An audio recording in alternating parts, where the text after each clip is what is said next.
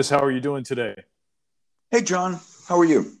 I, am good. Thanks. Uh, thanks so much for taking some time today. Um, on Thursday will be January 6, 2002. And as, as, as we all know, a, a, year ago in 2021, a horrific attack by Americans on Americans that we haven't seen really since the Civil War, if you think about it. And in the past year, there's been a lot of conversations, discussions, potential strategies on what we can do both as a society and then more specifically for our audience, what the AML CTF community can do to be prepared or to be vigilant, if you will, regarding uh, domestic terrorist attacks. And so I want to start with this because um, I want to get your sense of the financial aspects, which is always the way in which our community um, can help, right? Because if, if we can figure out ways to disrupt the finances or report potential suspicious activity, there, there, there's value there. But obviously, we have a broader role because we're also members of the community. And so, give me your your thoughts, your your over the past year since last January 6th. You know, what do you what do you take away from that and where we are today? You know, John, first, let me thank you for doing this um, because I, I, think we need to continue to draw attention to this and particularly this problem. Uh, this there's so many sensitivities involved, and to your point, you know, our community has a responsibility um, that that that finance is one of the vulnerabilities for terrorists, regardless of how difficult it is for us to identify it and so, by us promoting awareness to this um, and continually having this discussion and discussions like this, it's it's really one of the ways that we can respond. So, um, there are so many backstories when it comes to January 6th, and it's hard to believe it's it's about a year since January 6th. And I know in the next few days there are going to be a lot of press conferences and statements and soul searching about about where we are and and uh, you know how things are and and quite frankly obviously and and you and I have spoken about this before and and we don't want to make this about politics but um, you know after 9/11 the country came together in a bipartisan fashion right. and and we looked at and we honestly assessed what the problems were and how do we move forward? Because obviously, on every front, we had problems that needed to be addressed. And January 6th is it's it's it's ironic that January 6th happens 20 years after 9/11 and here we are confronted with a 9/11 like situation because of of the enormity of what happened on on January 6th and yet um, you know and and and again, I don't want to be political, but we can't have we have to have a bipartisan approach to this, and one party can't be in denial or to minimize what happened as as what's happened here. So that makes it that much more difficult to deal with. But but on so many fronts, there are so many things to look at, and one of the fronts is the law enforcement front because that is bipartisan and and uh, nonpartisan, I should say, not bipartisan. Right. And and you know what struck me the most there was how unprepared we were, and we were complacent the way we were before 9/11, and that's why I say we need to have a bipartisan response here, because we need to understand why there was a breakdown in communications the way there was. And yeah, you know, that, Dennis, uh, yeah. sorry to interrupt, but yeah. I want to I want to build off of that point. You and I uh, shared a, uh, we, we read a story in a pretty lengthy investigative piece in USA Today that was published on January or December 30th, and it goes into that, right? As you said, there was a lot of um, some finger pointing, but a lot of uh, soul searching after 9/11. What did we miss? How come we weren't prepared? this story uh, that talks to law enforcement, current, former members, it talks to p- some political types and policymakers makes a similar uh, statement, right? The statement, as you just said, where we weren't, we knew that there was domestic terrorism. There was no question, but it didn't seem like the, it was a priority, right? It didn't seem like there were enough uh, enough data or useful uh, information. Although the story does go on to say, and I'll and I'll uh, ask you to fill this in, that your former colleagues uh, at the FBI, Homeland Security, you know, other places in law enforcement were sharing some uh, information that they had that could be indicative of potential attacks, and were able to stop some, but probably not on the level that you would ex- you would find acceptable. Is that is that a fair statement? Yes, John. I think that is a fair statement, and I think that's where we need to go, is to assess, you know, that that level of communication and the breakdown in the level of communication because information does get shared, but there wasn't the follow up that there needed to be, in my view. Um, and, and, I think that goes to some of the working groups, the interagency groups that should be following through on these things. It's it's one thing to get a piece of information or intelligence and then to send it off to the other agencies, but to not follow up to determine did it get to the right people or for the right people to be in communication with each other. And and I think that's where we have to go back to the 9/11 model and look at how how the different agencies came together after 9/11 and and really had the, the formation of fusion centers and and other mechanisms to better share information. And i think that's what needs to happen here is to get back to revisit that. And and part of it was the complacency like well wait a minute we have this intelligence but this can't possibly happen. Nobody's right. going to attack the capitol and if they do we'll be prepared for. Well obviously we weren't. So we need to revisit that. And and so you know hopefully and I would think, and and you know, I've I've I've taken on a role, you know, outside, you know, with with the FBI a little more, and and I honestly believe that they're doing an honest assessment um, of these situations, and I think. Uh, if you look at the ongoing investigation that's that's come out of uh, the Washington field office, where they've they're running that, you and I both know Steve D'Antuono, right. who's now the assistant director in charge in uh, in the Washington field office. And it's really uh, grown into and evolved into the largest uh, investigation the Bureau's ever taken on. And, and I think we're getting to crunch time as we get into 2022 and we start to see, you know, up until now, I think what are they, according to the papers, the articles that you pointed out, and the articles in the Washington Post has done some really good reporting. Um, 725 20, or 27 people now have been charged. But what to me is going to be the pivotal point is that we have we're waiting 20 trials and those trials are going to be really important because this is where we're going to get down to the conspiracy um, of of those the people in either the Proud Boys or the Oath Keepers that that core group of people that that really were at the heart of the conspiracy. And we know there's so many backstories around that too but to me that that that's going to be the key to see where we go in the next few months. You know um, one of the things we have now that we didn't have then which is sort of a it's both useful and, and actually problematic is social media so we do see statements and pages and groups that are really out in the open expressing their sometimes hatred for the government. I mean, obviously, when you had uh, several individuals that were going to kidnap the governor of Michigan, for gosh sakes, I mean, you know, th- that becomes something that we we never experienced before, at least not this publicly. So there's more more and more information. I think you're right. I think obviously the FBI has made some very public statements about what they're going to do going forward. I think that's both to be commended. Let's support that. So let's not look back too much. But I think for purposes of our audience, one of the things that struck me, I'll give you a quick little anecdote, then I want you to give us your take on sort of financial warning signs going forward.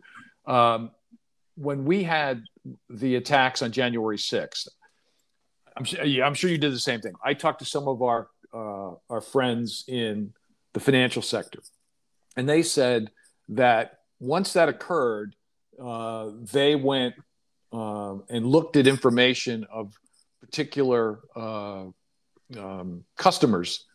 They had to, you know, they had some inkling that these customers could have been involved, whether credit card purchases or what have you, in the DC Northern Virginia area to see if there's any information that made sense that they could provide on a SAR or a tip to law enforcement. So not everybody did this, but so, several institutions did this. They weren't required to, but obviously they were, as they are in the anti-human trafficking space. They're they're being proactive and they're thinking, look, if I got some information that's going to be useful to my partners in law enforcement, I want to share it. So some of that occurred but I also heard anecdotally that some in those same institutions that weren't in the investigative side were questioning why are we doing this? Like didn't see didn't see the uh, proactive nature of their investigative groups as a positive. They were saying, look, people have First Amendment rights, that kind of thing. Th- that troubles me on a lot of levels. Now, again, you don't want institutions digging into your background for no reason.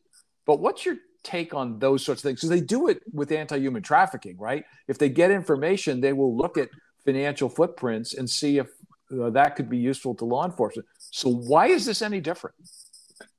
Yeah and, and well i think that the reason they it, it, becomes different is looking at the constitutional rights that people have these the, the, the rights uh, the, protected by the constitution and the sensitivity there. And then, you know, from a financial institution standpoint, it's it, it's the adverse, you know, the the publicity that's going to come out of the cooperation, right? And and and you know, the the people, especially the far right, that and even the far left, that are going to look at this and saying that that's intrusive and and it, it's an overreach and and you don't have a right to do that and i know you know based on on what you said because i've heard a lot of the same reporting and and had some of the same discussions with our colleagues about how uh, the people who did come forward and were doing a tremendous job right. because this is what we really have to be doing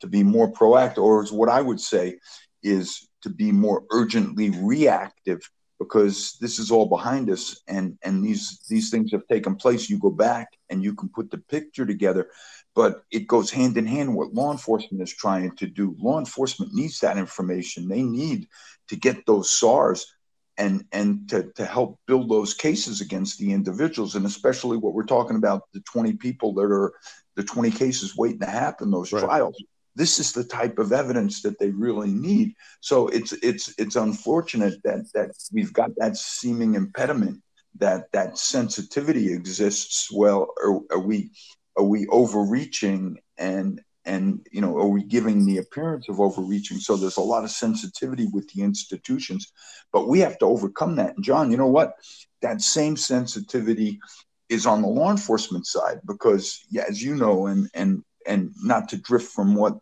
what we want to talk about, but it goes to part of the problem with law enforcement was the terrorist financing operations section at the FBI. You know, they they they they uh, folded that up and and and they folded back those resources, and they don't have the capacity they had. But one of the things that they were doing that they were doing so well was this type of outreach with the financial institutions to help them to identify the warning signs, just like we do in the human trafficking. And and and that type of an uh, initiative was really good. But then even the limited resources the bureau has to do that, they were getting challenged by the bureau's legal counsel as to wait a minute, are we overstepping our authority by sharing information we shouldn't be sharing? And it's information that we've traditionally shared. Right. So that sensitivity is a it, unfortunately, in this instance, it's it's it's it's both sides looking over their shoulder at the potential criticism, and and I think we need to take we need to take a step back and regroup and say, wait a minute, this is powerful evidence, and if we if we go about it smartly and rightly, and and rightly meaning within the parameters of the law, then there's no problem, and that's what we need to strive to do going forward is how do we how do we weaponize this information so that we can use it? And in particularly if we can get it to a point where we can do it proactively where where there may be warning signs that that going forward those are the warning signs we need to, to hopefully disrupt another Capitol attack or you know another 9-11 and and these these things aren't going to go away so we need to take steps to how how can we better prepare and what can we do because to the point you made before about about the social media finance is still one of the two biggest um, vulnerabilities to any of these people and likewise, social media now has become a huge vulnerability. And that's part of the communications that I always talk about being vulnerable with finance. Right. You know, uh, let's let's focus on that. I'd like to spend some time, uh, and I'll tell our listeners that um, I'm going to uh, put you a little bit on the spot, but I'm sure you're going to say yes. I'd love to be able to share your your one page slide on the financial warning signs. Um, so the financial warning signs that you've created is on steps to homegrown violent extremists and domestic violent extremist radicalization. So you have a six step process. And to your point, to be pro- both proactive and look at the financial activity here. So let's walk through steps one through six. Um, and I, I, have them in front of me. So your first one, and ask you to just a comment on each of them, if you wouldn't mind. Your first step is on mindset. Yeah. So so let me let me also set the stage, John, a little bit. I think yeah. I sent you three slides all together. You did. And, and it starts out with the um, um, kind of the the four steps of of the radicalization process, and that's sympathizer to activist to extremist to terrorist, and and January 6th just it, it just symbolizes this, where how some people might have been activists who got caught up to become extremists and then across that line of extremism to violent extremism. But some of the people and the people were waiting for that trial, they went there with the full intent to disrupt what was going on in Congress and they crossed the line into terrorism. So taking that to the next side is there. Uh, I, I did some research on this with Frederick Reynolds uh-huh. And and he and I put this together, and and you know I talked about those four steps. You go from sympathizer to activist to extremist to terrorist, and Frederick and I then talked about, and it's to the point where you wanted me to discuss here, is the six steps. Right. And and so step one is mindset, and and you know, and for our audience, if John does share the slide, you'll see they're color coded in a sense. So at that first step, it's green, and and that transponds to to the sympathizer, and and its mindset. It's it's you're starting to go from sympathizer to terrorist, and I have some case studies that can correlate to this, and you can see the difference. But the point here is that there's a transformation of personality that also is a transformation in the way people spend and their spending habits and, and how they're going to bank. And, and even though these are finite points, these are the types of points that we need to pick up on and to work with um, in trying to identify some of the warning signs. So the first step is that, okay, the mindset. And then you go from mindset to pattern of life changes because now you're getting obsessed and you're you're you're starting to evolve from that sympathizer to an activist and you're and you're looking at things differently. So your pattern of life changes. Um, you're starting to get more extreme and and you may start you know again to to spend differently. Um, you you get more active um, with with some of these um, some of these websites and and and and different types types of activities on social media. Then you go to step three, where now you're you're developing your capability. And what does that mean? You, you're doing research about becoming more of an well more of an extremist, and and to the point of violence. Um, are you going out and and some of these people they actually go out and and you talked about um, the uh, Whitmer kidnapping and and they actually started to practice. They went to firearms practice. They they did surveillances. They did things that changed that that that they're they changed the way they lived. They changed the way they acted. And and that type of extremism is another thing that from a public sector you can see the transformation and changes in people's personality as they start to get more radicalized and more extreme. So, so here you've kind of gone from that area of green where you're just simply a sympathizer. Now you're getting more active. So we get into the yellow phase, so to speak. If you color, if you're putting it in that color code, and you're getting into, okay, I'm developing my capabilities. That means I'm spending differently. That right. means I'm doing things a little differently. So now you go to the next step where you're crossing from activism to extremism. That's going to step four, where now you're going to start concealing your activities. You, you, you don't want law enforcement to know what you're doing. You don't want outside of that circle of conspirators you may be with, like whether it's the Proud Boys or um, the Oath Keepers, or if it's a small group and and like one of these small militia groups, and and you're you're part of that little group, and and there are so many of these fragmented groups out there. So so now you're concealing your activity, and now you're going to ratchet it up to step five, where you're actually planning your operation. So you put this in context with January 6th, that core group that came to Washington with the intent that they were going to take advantage of the situation and they were going to look at the opportunity to breach the Capitol, to get in there and to disrupt and and stop the the election eh, or the count, the vote count that needed to take place for the transition of the government. Now, when you get to that level and you've planned the operation and and it goes to the also to the when I talk about the terrorist attack cycle, which is a little different but when you get to the point in the terrorist attack cycle of deployment, that's step six.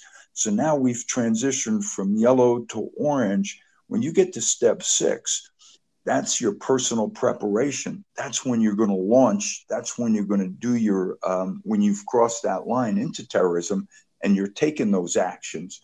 And, and so now that, that, that goes to red because you've crossed the line and you're actually out there and you're doing it and and those are the six steps and and here you know in the sixth the sixth step that's the point where we've been urgently reactive and where you were talking about when you led off with this about the question about some of the financial institutions going back and looking at the credit card activity and and other warning signs or other financial signs that that are going to trigger SARs being filed because it it it, it rolls right into um, the January 6th attack.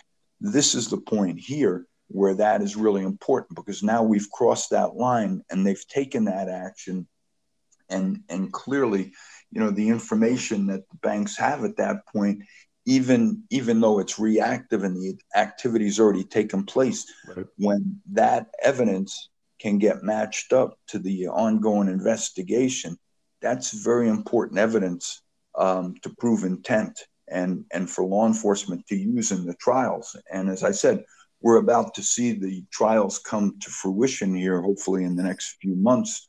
And, and hopefully the government's cases are going to be strong and, and hopefully um, they'll, they're going to be able to use uh, the credit card information and other information as, as as as evidence to support you know especially the conspiracy theories and i'm sorry the conspiracy charges not theories. Um, and and that's going to be important. Yeah you know um, it does lead me to another question uh, going back to that usa today article which or, or investigative piece which covered a lot of things that we've we've previously talked about one of the things we first heard after january 6th was there was a there was a desperate my my not my words, so others saying this desperate need for a domestic terrorism law. But then others said after a couple of weeks of that debate, some still believe that very strongly. Others say, well, you know, there there are actually a lot of tools already in use, as you said. Obviously, some of these conspiracy theories uh, not theories, stat, you know, statutes and charges. We'll, we'll see once these cases come to conclusion what sort of uh, value that will have as a training tool, which you're always good at putting together for um, students and AML professionals. Hey, here's some cases, and this is how we get better. What's your general take? Again, we don't have to go into a uh, you know an analysis of the of the legal aspects of this, but just in general, it, I certainly believed early on, and I I haven't changed my mind that much that a domestic terrorism law would seem to make sense because it would be clear, like a money laundering law is, that sort of thing. But is it is that too simple of a response that perhaps there are a number of really strong tools out there that maybe some version of a domestic terrorism statute should be considered? What, what's your what's your view of that? Having you know worked under other statutes when you were in you know public life and you had to deal with uh, you know helping prosecutors put cases together I think that this is a, a, question, and, and this goes to the point of why we need that bipartisan um, support to look at this, because this has to be looked at. And initially, my position was like yours, and it may still be that we need some sort of domestic terrorism law. Um, but I also read, and I read from some very respected individuals, the people I respect greatly, um, that that they believe that that we do have um, mechanisms available to us, enough legal um, grounds and and and different um, criminal charges that we can charge that that really it's not necessary to and I think I, am more in agreement with you that I I would like to see some sort of law, and what I would like to see is some sort of um, material support. We have, you know, for for international terrorists and for the homegrown violent extremists, what we charge them with is um, is uh, material support, providing material support, and material support doesn't have to be financial. Right. It can be their commitment to an act. So, just by virtue, if we had a material support statute, just by virtue of people attacking the Capitol the way they did, you could you could probably charge them with material support for doing that.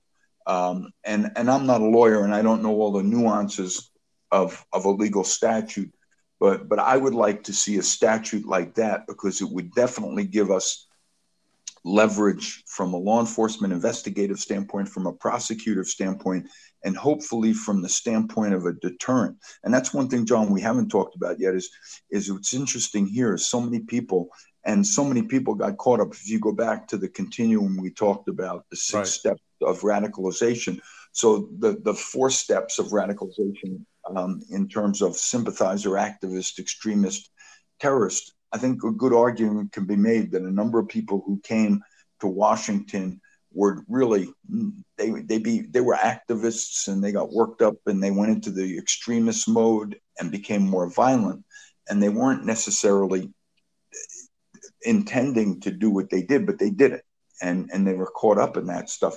But we need to have the ability to have those statutes where where we have that deterrent. If that deterrent existed, would that deterrent have tempered their activism to extremism to think about the consequences of their act?